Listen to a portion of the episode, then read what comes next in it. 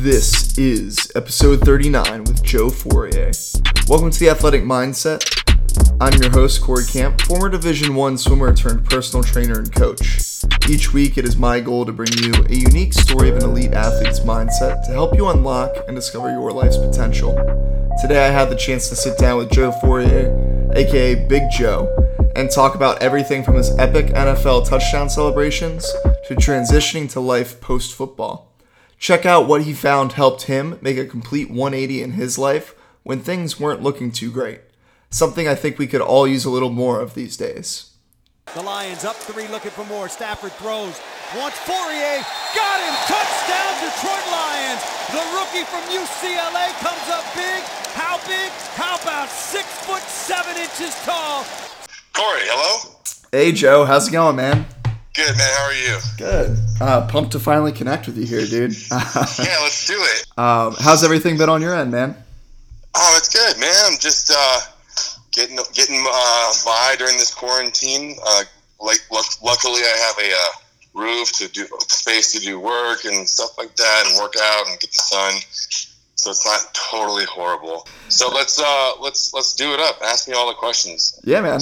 Um, so I always like to start to just get a, a picture of how'd you get started in football? Was it that first sport that you always did, or did you do kind of a multitude of sports and then settle on football later on in life? Um, I started with a lot of sports when I was growing up, but um, uh, it was football was my first love. I definitely I um, grew up watching all my uncles play. My uncle played in the N F L, um, so there was like a legacy before me playing the sport of football, and that was my ticket for college and stuff. But um, When I, when, it, when it came to high school, I actually had the choice between football, basketball, and volleyball because I ended up excelling in all those in high school and had the option to go to any play any sport in college. So that was cool.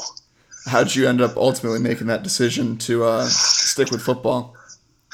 My ultimately, uh, the decision was made because it was just the love, and it was just indoctrinated. It was just something that I just knew so young, and just always was the thing that I was gunning for. Um, and even then, like, I feel like I was, I was better at football at a younger day, at a younger age. And then basketball and volleyball came later because I was always kind of awkward, but for some reason I could always catch the hell out of the football. Mm-hmm. Um, so I guess the other things required some more coordination, but when it came to hand eye, I caught everything. So when it came to that, I just, just everything from that deep seated in my mind, but More more often than not, it was just the for my first love. First first love was football. Nice, man. That's cool to see you kind of chase that passion. What was that journey like through? I mean, brief stint at Notre Dame, then U C L A, and then eventually the league. Can you describe, just in a brief summary, what that four or five year period was like for you? Oh man, it was uh, it was testing, it was trying, but it was something that ultimately um, created a lot of self-awareness uh, and was something that helped me grow up quickly. I went to Notre Dame. I got suspended for slapping a priest on the butt, and then I transferred to U C L A, battled injury after injury, coaching change, coaching change. Um, finally, you know, made a name for myself and saw, saw the production that I knew I was capable of. And um, that period of that, that college to the N F L period, it was it was difficult. But, you know, that's the time where you're a young adult, where you can make mistakes and you're not really uh, responsible for all of them. But my, my case was I took that too far, and I was responsible for all the stuff that I did. So I had to learn quickly that there was there was consequences for your actions, no matter no matter your age, no matter where you are in life. And uh, I got that perspective with the roundhouse kiss. Kick to the face by transferring colleges, but it ended up being a blessing in disguise. I came home to sunny L A. Um, I visited my family frequently, so I didn't have to do a lot of laundry, and uh, it was just a blessing in disguise. But you know, those things, the choices you make, they rattle, they ripple throughout your life. And my life would have been significantly different had I stayed at Notre Dame. But you know, and now I see my life taking a taking a great turn for the acting and creative and Hollywood life that I want, you know, the T V and film that I want to get into is tr- tremendous help from the U C L A backing and alumni and connections that uh, probably wouldn't be the same had it been at, had I stayed at Notre Dame. Yeah, I was about to say I've been I've been familiar now, I guess, with your career for just the past two years. Um, but in doing research, it's kind of it's really interesting to see your progression, uh, especially in the last two years uh, to where you are now, and. It, I think it starts with taking that responsibility of and owning, you know, sometimes things don't go your way, you make mistakes, but moving on from it and making the most of now is all you can really do. Is that fair to say that you've learned? Yeah. Yeah. Being, being present, being mindful, um, taking accountability for your actions, and all, just at the end of the day, being honest with yourself, not just being honest with others. That's always the best policy, but being honest with yourself sometimes is really difficult because we have this this facade that a lot of us try to uphold. We try to, we see things that we see in our phone that we want to keep up with. Um, we our idea of what people think of us drives us sometimes, but if we're just honest with ourselves and are self-aware and, and uh, really look within ourselves, it's it's something to to behold, because once you have that kind of grasp, everything else falls into place. You understand that, yes, you have your perspective, but it it's not the same, that one that you had when you were fifteen, five, twenty-five. You know, you're always changing your ideas, your belief systems. And if you're not, you're remaining stagnant and you're not changing. You're not, um, you're not growing. Uh, John Wooden said it the best: if you're not getting better, you're not get, you're getting worse. So if you're not growing within yourself, people can notice that. So kind of getting long-winded, but that's kind of my my journey, and I think mindfulness and being present are super important. When did you experience that shift kind of in life? Because I don't think that was always the case, probably fair to say, um, even in your years in the league.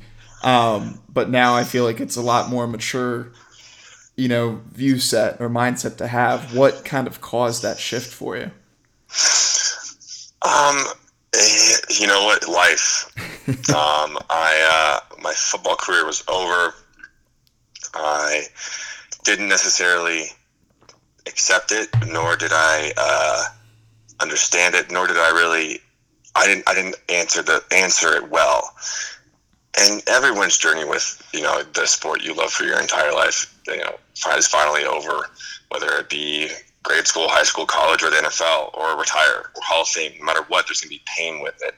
And I didn't necessarily address the pain. I masked the pain with um, with drugs, alcohol, um, you know, uh, video games, like all of these things that that took your mind off the actual problem at hand. Um, I leaned on a person um, instead of addressing my own issues. I would would. Uh, create this this this angst around me, and I would hold this this failure mindset and this lack of drive within me, and people were not attracted to me like they used to be in the past, because I used to be this jovial, excited, confident kind of guy.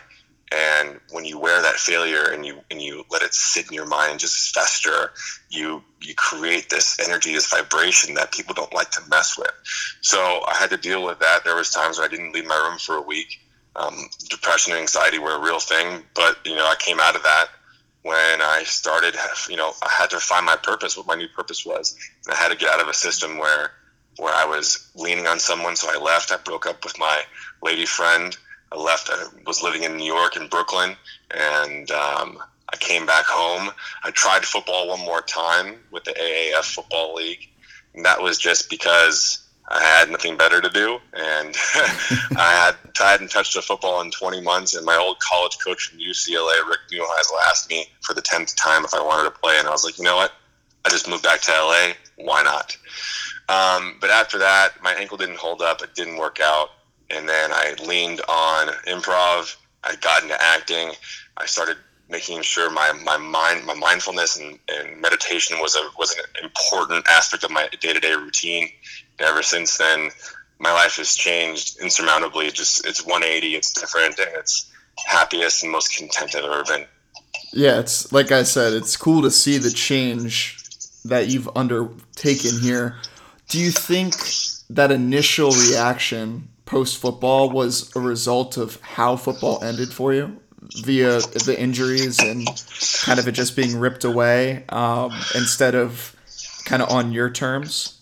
Sure, sure. But like I, I had mentioned earlier, I mean, obviously I planned for, we always plan for a long, luxurious, uh, you know, plentiful career, abundant career mm-hmm. with a lot of stats and a lot of championships. But, you know, I, of your of that zero point zero one percent that make it, you know, only zero point zero one of that zero point zero one percent get to end on their own terms and get to make a Super Bowl and, you know, get, go, go go through a career without any serious injury, you know, because, you know, the one hundred percent injury rate in the N F L. Mm-hmm. But it's it's one of those things, like, I, I used to think if I if things would have gone differently, had I would I have um, handled it differently? But the thing is, like I said earlier, it's everyone's journey to the N F L is different. Anyone, everyone's journey out of the N F L is different. I know guys that that uh, that retire early on their own because they don't want to deal with the the head, the lack of information we know on our head traumas that go with um, with our dangerous sport. I know guys that stop because of family issues, or guys that you know had a, had a bad. Literally guys that had someone cry um, sexual sexual misconduct or sexual abuse when it never happened. But because that, that was on him, and even if it was proven not true, he's still career ruined. So there's so many different ways to get out of the league. My way, it was an injury off the field. There could be injuries on the field. Mm-hmm. However you process it, everyone's different. Everyone has different support systems, different variables. Like, was this your only option? In my case, I, I had a lot of options, but I was so caught up in not letting the football go and my life without it and being confident without it that I my, my all these options that I had dissipated, and I couldn't even answer those calls. So until I got comfortable with football being over and my life, you know, and my and my self my self-love without it, then I can move on. But everyone is different, and I don't think the length of my career, it's hard to say, it's hard to speculate, but uh, how it went down is how it went down. Mm-hmm. That takes a lot to admit, and it's, I think the biggest gap in sports now um, is that post, that transition period, post-sport. Like you mentioned, like it doesn't matter what the career looks like. At some point, you transition out and you find that new identity, and I think there's a huge gap in coaching in the sense of no one's really telling you how that transitions to the, the real world, so to speak. You know right. what I mean? There's no, there's, there's, they try and prepare you any way or shape or there's no way to prepare for life after. And because, and you don't get it in college because you're too, you're too busy learning, um, you know, poly, political science mm-hmm. when you, you could be learning about the, how to deal with your money or, um, but you have to be a business major to learn that. So, and you have to do all these prerequisites to this degree. So there's a lot of things that need, that need to change on the route to football to make it so that there's not such a shock value once it, it's all over. But at the same time, you know, the commitment that goes with it and the pain that goes with losing that commitment is hard to is hard to escape, because anything you commit that much to, whether you're prepared or not for it to be over, hurts. If you know that you and your girlfriend or or you're in this relationship have a have an expiration date, have a ceiling, you, you won't commit as hard. You have to commit to, like, you know, go all in. That's that's that's how you get to the mountaintop that is the N F L.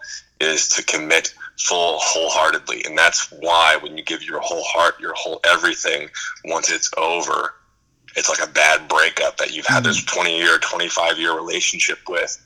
And, you know, you can't please her anymore. So she moves on to something younger and, and faster. So, you know, it's, it's a love affair, it's a love affair.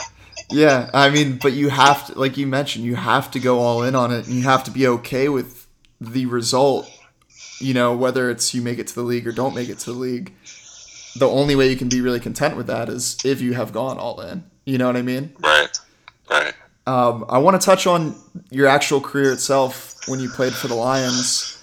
Rookie year, walk me through that. Seven touchdowns in the season. You had three in one game, which is, you know, a feat that not too many people can, you know, say that they they've accomplished at that level. What was that mindset like, kind of that first year? Oh, I mean, I was just, I was undrafted and I knew I had to prove something. So I kind of had my nose down and I had one goal in mind and nothing could stop me from it. And the success that was had was hard fought, was hard earned. Um, nothing's deserved, but I do believe that I got what I got the calls called for me because of what I was doing during practice and how I proved myself amongst the team with big names like Reggie Bush, Matt Stafford, um, Megatron, uh, you know, those guys, you know, so I made a name for myself and got, and got respect. We had Burleson on the team, um, guys that, uh, you know, garnered a lot of attention, and I ended up getting attention because of that, of, of the, of the, of the capable offense that it was. But nevertheless, I proved myself and it was awesome. I scored touchdowns. I had fun doing it. The city of Detroit, you know, embraced me with open arms because I, I basically showed that I was having fun. And that was my main thing. It was like, once the hard work was over, once the, the whistle blew, once the, the, the points were on the board, you're going to know them having the fucking most fucking fun on the whole field. Sorry, I don't know if, I don't know if you can have curse words on your podcast. Go for it, man. Go for it. No, that's awesome. I um, I talked with another person that I had on this. I, I coach swimming myself, and I always preach to the kids, like, when it comes time to, like, the meet, like, just go out and, like, have some fun with it. Like, you don't have yeah. to be, like, super serious. That's no way to, like, you did all the work. Like, just enjoy it. I love how um, I, I think it, maybe it's your Twitter bio or your your Instagram bio with a three-year N F L end zone dance veteran, or however you worded it. I think that sums it up perfectly. Yeah, that's what I was. I, I got did little boogies when I was uh, when I when I got the chance. Um, didn't do much else. Got in the end zone, but that that was my claim to fame, and I'm sticking to it. That was your go-to moves. Yeah. How is that happen? How did that kind of, in one sense, not carefree, but fun having aspect help you out the most in your career? Um, it was one of those things that uh, if things weren't, weren't going well at home or in school or with, with a girl or with whatever, football was my escape. Mm-hmm. Football was my therapy. Football was my way to get anger out, my way to you know, hang out with the boys. I didn't have any brothers or sisters growing up, so I would, you know, I had cousins and close family, but like my brothers and my family, my close homies were always football players. So that was my catharsis. That was my way of dealing. And then uh, that was another reason why when it was gone, it was hurtful, because that was like, you know, my day to day, and that got removed. And I was like, okay, well, how do I function without? How do I succeed without? I can still work out, but now I'm work, working out, but like for what? So that was a whole. a whole type of uh, journey as well. Yeah. Uh, I want to touch on two things there. You mentioned being, it was your escape. Did you do anything kind of that allowed you to transition from that, like, personal life, Joe, to like, all right, it's football time, Joe. Like, we are, we're here for practice. We're here for the game. Whatever's going on outside of, you know, this field doesn't matter. Was there anything to help you? Um, I had I, I had developed a switch that I turned, because I was a big happy guy that, you know, in society, when a big giant walks into the room, people are attracted or scared or in fear. It's just a natural thing, because then there's not a lot of us. I'm six foot eight. I understand that there's eyes looking at me whenever I walk into a room. So I usually had to smile a lot. And, you know, there's times when I didn't want to smile, but I had to smile so I wouldn't create this tension in the room or have people look at me differently. I had to be very careful how I operated on a day-to-day basis, because as soon as I step out of line, I get kicked out of college. So, nevertheless, I'm I'm I'm going through life like I am going through, and when I get to the football field, I get to be get to have this switch where I get to hurt people, and and I don't I don't have to. I don't have to get in trouble. And then I also get to get to show off a skill set that I have. I get to be free. I'm running around. I'm smelling the grass. You know, I'm sweating. I'm in, releasing endorphins. I, it this that was that was my that was my balance, and like that was my way. That was my therapy for, you know, sometimes when I wanted to wear a mask and wear a and be someone else during the day, I get to be myself in the football field. Yeah, I think that's so important for athletes, especially young athletes, to learn, like, being able to make that transition. But you also touched on kind of the downside of it is, again, making that transition out of sport when you don't have that outlet anymore. It's it's challenging. You don't have those homies, those teammates that you hang out with and chill with for hours and hours to turn to anymore.